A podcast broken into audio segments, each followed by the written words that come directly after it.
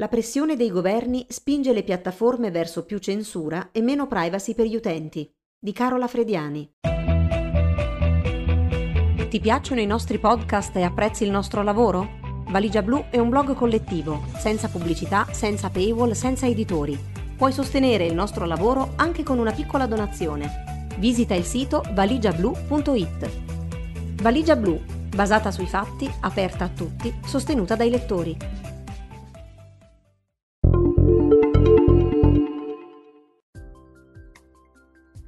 Per giustificare la decisione di aver obbligato un volo di linea Ryanair ad atterrare a Minsk per poi arrestare in tal frangente il giornalista Roman Protasevich insieme alla fidanzata Sofia Sapega, la Bielorussia si è aggrappata alla minaccia di una bomba sull'aereo e in particolare ad una presunta email inviata da militanti di Hamas. Il gruppo ha negato qualsiasi coinvolgimento ma quando alcuni ricercatori di Dossier Center hanno ottenuto e pubblicato quella che sembrava essere l'email in questione, mandata da un indirizzo del fornitore di mail cifrate Proton Mail, la data di invio ha smentito Minsk. Era infatti successiva al momento in cui le autorità bielorusse avevano avvisato l'aereo della possibile bomba. Proton Mail e la Bielorussia. La parte interessante di questo dettaglio tecnico all'interno di una più ampia vicenda geopolitica è che, poco dopo, lo stesso servizio di mail crittografate, Proton Mail, che si trova in Svizzera, è uscito allo scoperto, decidendo di confermare quelle rivelazioni giornalistiche. Pur non potendo accedere ai contenuti dei messaggi delle sue caselle di posta, l'azienda ha potuto e voluto confermare la data e soprattutto l'ora di invio della mail, successiva alla segnalazione della bomba all'equipaggio Ryanair. Non abbiamo visto alcuna prova credibile che quanto dichiarato dalla Bielorussia sia vero, hanno aggiunto, dicendosi pronti a collaborare con le indagini europee. A quel punto le autorità bielorusse hanno dichiarato che le email ricevute sarebbero state due. A causa dell'utilizzo di Proton Mail da parte di cittadini bielorussi per proteggere la loro privacy, il governo di Lukashenko ha tentato di bloccare l'accesso a Proton Mail dall'estate 2020, ha sottolineato il servizio svizzero in una nota. Condanniamo queste azioni e anche quelle recenti legate al volo Ryanair.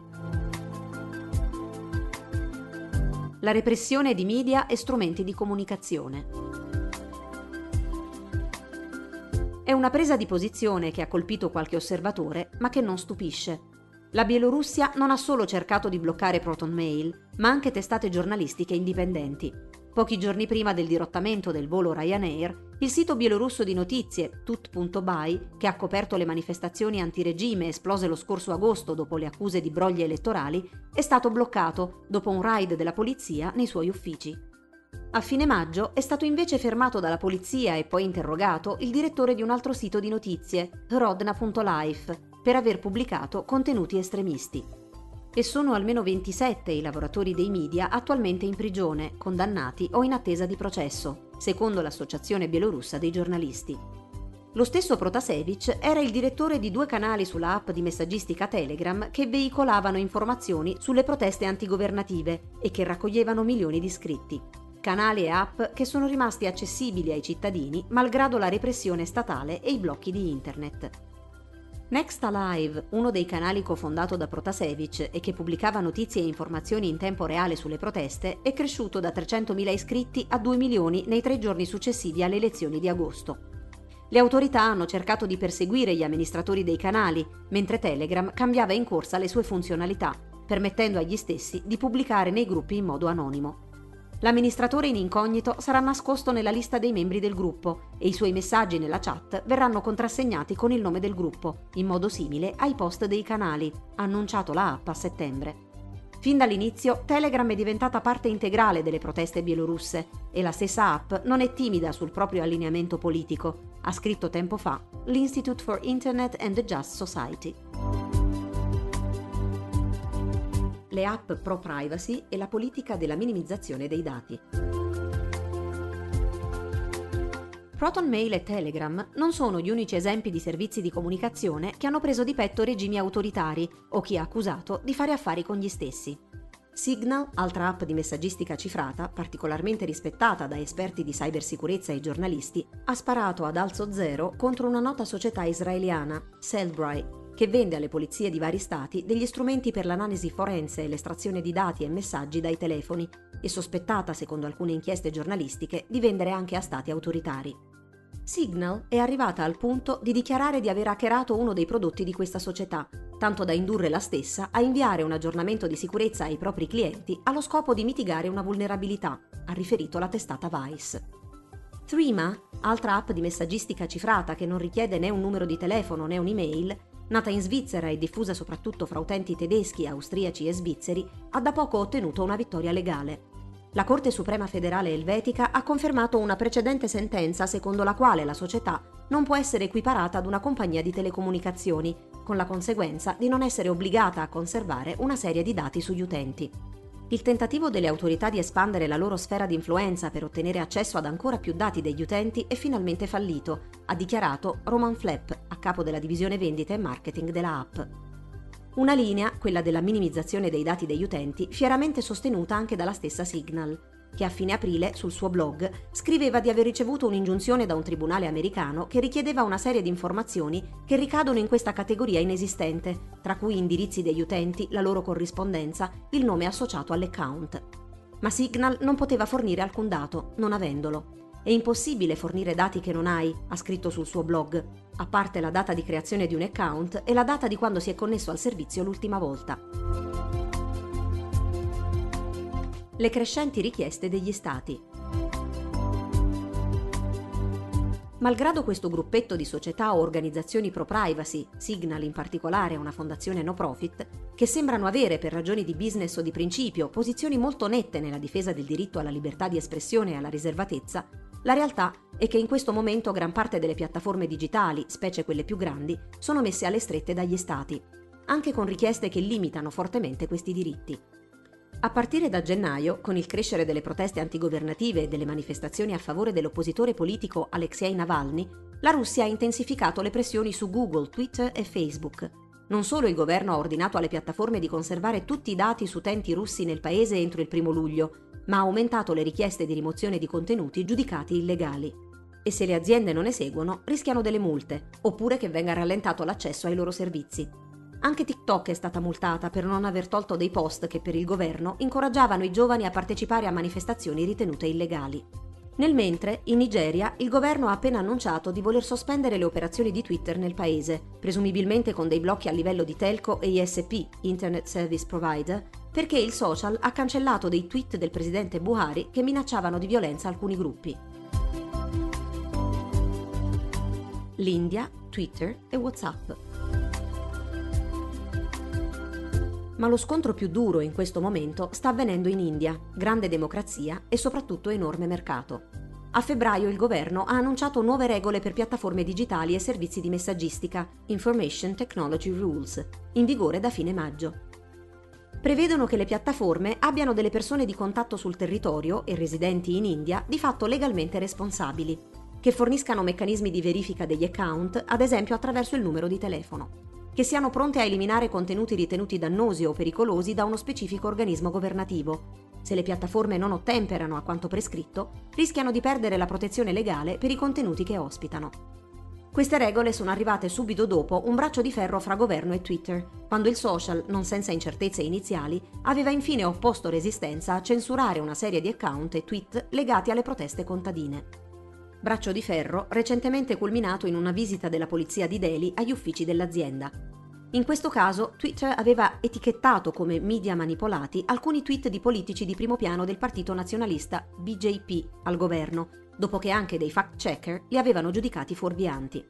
Ma al governo la mossa non è piaciuta e in risposta ha inviato dei poliziotti alle sedi locali per consegnare un avviso d'indagine sulla faccenda. Lo scorso mese l'India aveva anche chiesto a Facebook, Instagram e Twitter di eliminare contenuti che criticavano la gestione della pandemia da parte del primo ministro Narendra Modi. La cifratura end-to-end nel mirino. Ma in gioco non c'è solo la rimozione di contenuti pubblicati sui social. Infatti, fra le richieste avanzate dalle nuove regole, ce n'è una in particolare che ha allarmato i servizi di messaggistica cifrata, ovvero che debbano identificare il primo autore di un'informazione o messaggio diffuso attraverso il loro servizio, se richiesto da un tribunale o da un ordine del governo. Ma tale meccanismo di tracciabilità è incompatibile con la cifratura end-to-end, ovvero quel tipo di cifratura in cui solo mittente e destinatario possono leggere i messaggi, implementata da WhatsApp, Signal, Telegram e altre app e servizi. La tracciabilità richiederebbe infatti di rompere la cifratura. Il minuto in cui costruisci un sistema che può andare indietro nel tempo e smascherare alcuni utenti che hanno inviato un certo contenuto, hai costruito un sistema che può smascherare chiunque invii qualsiasi contenuto, ha commentato a Wired USA il crittografo Matthew Green.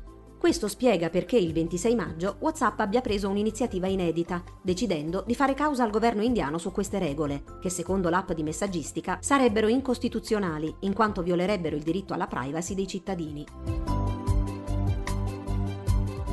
Un'escalation globale. Siamo di fronte a un'escalation, scriveva Bloomberg in un articolo di qualche giorno fa, riferendosi a Russia e Bielorussia, ma anche ad altri stati.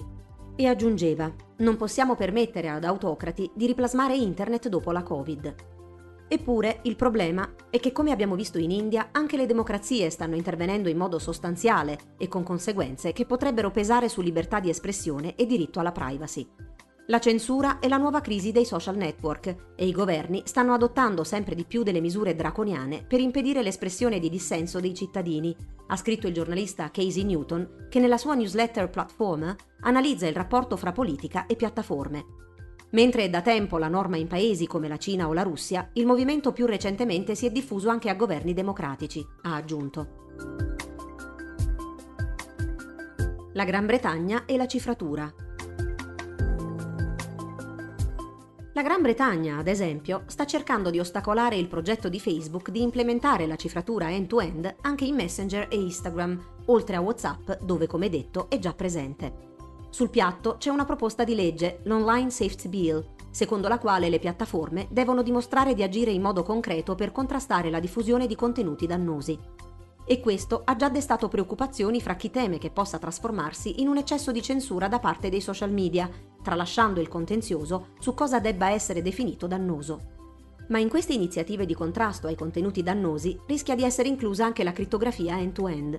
Peraltro c'è anche uno scenario alternativo e probabilmente peggiore, che il Ministero dell'Interno possa emettere un ordine con cui obbligare Facebook ad assistere con una richiesta di intercettazione. In gergo, un Technical Capability Notice, TCN, che nel caso specifico assomiglierebbe a un'ingiunzione con cui impedire all'azienda di applicare la cifratura end-to-end. In un simile scenario, nota Wired UK, Facebook non potrebbe neanche farlo sapere. Le proposte dell'Unione Europea. Per quanto riguarda l'Unione Europea, ci sono due passaggi delicati. Il primo è una proposta di regolamento per una deroga ad alcune protezioni della riservatezza delle comunicazioni previste dalla direttiva e-privacy. La deroga servirebbe a contrastare più efficacemente gli abusi sessuali su minori. La proposta potrebbe obbligare servizi di mail e messaggistica a scansionare tutti i contenuti in cerca di possibili materiali illegali, commenta a Valigia Blu Patrick Breyer, parlamentare europeo, membro del Partito Pirata tedesco e relatore della Commissione per le libertà civili, la giustizia e gli affari interni. Ma questi meccanismi producono molti errori, includono anche materiali legali. La Commissione non ha ancora deciso se i servizi di comunicazione cifrati end-to-end debbano essere inclusi. Se lo fossero, app come WhatsApp dovrebbero implementare delle backdoor, delle vie di accesso nei loro client, per scansionare i contenuti prima che vengano inviati. Questo sistema creerebbe di fatto una backdoor che potrebbe essere usata anche per altro o che potrebbe creare rischi per la sicurezza. Il secondo passaggio cruciale è il nuovo Digital Services Act, DSA, ovvero la nuova proposta di regolamento in materia di servizi digitali e responsabilità delle piattaforme, che modifica la direttiva e-commerce con nuove disposizioni su trasparenza e accountability per la moderazione dei contenuti. Il DSA non ha a che fare direttamente con la cifratura, ma richiede che le piattaforme debbano mitigare i rischi sistemici. Questa definizione potrebbe portare ad un attacco indiretto alla cifratura, commenta ancora Breyer. Inoltre la Commissione incoraggia l'uso di filtri automatici, ma questo è un rischio per la libertà di espressione, perché quello che è illegale in un contesto potrebbe essere legale in un altro. Pensiamo alla foto di un attacco terroristico che può essere interpretata come propaganda se condivisa da terroristi o diritto di cronaca se condivisa dai media. I filtri non differenziano e il risultato è che eccedono nella censura. Breyer ha presentato degli emendamenti al Digital Services Act per garantire una maggiore protezione dei diritti fondamentali nell'era digitale. Questi includono la possibilità di usare servizi digitali in modo anonimo, la limitazione del tracking, cioè della raccolta di dati sulle attività online degli utenti, la salvaguardia della cifratura sicura. Le autorità non dovrebbero poter limitare la cifratura end-to-end in quanto essenziale alla sicurezza online. Inoltre, il parlamentare chiede che sia solo l'autorità giudiziaria a poter decidere sulla legalità dei contenuti, che non siano richiesti filtri preventivi, che materiali pubblicati legalmente in un paese europeo non siano cancellati solo perché in violazione delle leggi di un altro paese Unione Europea. Una richiesta che vuole evitare che leggi illiberali di certi stati, Breyer fa l'esempio di Polonia e Ungheria, cancellino contenuti pubblicati altrove. Automazione e censura collaterale. Come scrive Gillian York, direttrice per la libertà di espressione della Electronic Frontier Foundation nel suo recentissimo libro Silicon Values, The Future of Free Speech Under Surveillance Capitalism, tecnologie di intelligenza artificiale, machine learning, sono sempre più usate per applicare le policy delle piattaforme e quindi per decidere quali espressioni siano accettabili, assistendo o rimpiazzando i moderatori umani. Questo spostamento verso la quasi piena automazione, abbinato ad un intenso controllo e a crescenti pressioni statali per eliminare contenuti ritenuti dannosi, hanno reso ancora più difficile una moderazione accurata, col risultato di incrementare la censura collaterale. Tra le vittime recenti di questo processo ci sono stati molti utenti palestinesi o filo-palestinesi che hanno visti rimossi i propri post da Facebook, Instagram o Twitter semplicemente perché magari avevano un certo hashtag o delle parole associate in automatico a organizzazioni violente o pericolose, un caso riportato dal Washington Post e da Slate è il nome della moschea Al-Aqsa. Trasparenza e diritti umani come guida. Credo che qualsiasi regolamentazione delle piattaforme debba essere in linea con il quadro normativo internazionale sui diritti umani e questo vale soprattutto per qualsiasi restrizione dell'espressione, commenta a Valigia Blu la stessa Gillian York. Da parte dei governi, oltre a ciò mi aspetterei soprattutto una richiesta di maggiore trasparenza alle piattaforme. Questo lo abbiamo visto nel Digital Services Act e nei principi di Santa Clara sulla trasparenza e accountability in relazione alla moderazione dei contenuti. Questi ultimi sono alcune raccomandazioni di base evidenziate da organizzazioni ed esperti di diritti digitali per fare in modo che la moderazione di contenuti sia giusta, senza pregiudizi, proporzionale e rispettosa dei diritti degli utenti. Questi principi prevedono che le piattaforme debbano fornire innanzitutto i dati dettagliati sulle rimozioni di contenuti, debbano informare gli utenti sulla ragione precisa della rimozione e se la segnalazione iniziale sia di tipo automatico, derivante da altri utenti, frutto di un procedimento legale o di una richiesta governativa, e infine debbano garantire la possibilità di un appello, gestito da una persona diversa rispetto alla prima decisione. Dall'India all'Australia fino alla Palestina, ogni giorno ci arrivano nuove storie di indignazione in merito alla rimozione di contenuti, ha scritto ancora Casey Newton. In alcuni casi queste rimozioni sono state fatte su richiesta del governo. In altri, le policy delle piattaforme giocano a sfavore delle minoranze, rendendo più difficile vedere i loro post. Ma quale che sia la causa, le lamentele per la censura stanno solo diventando più forti e il modo in cui le piattaforme risponderanno avrà enormi implicazioni nel mondo ma anche il modo in cui le democrazie daranno l'esempio.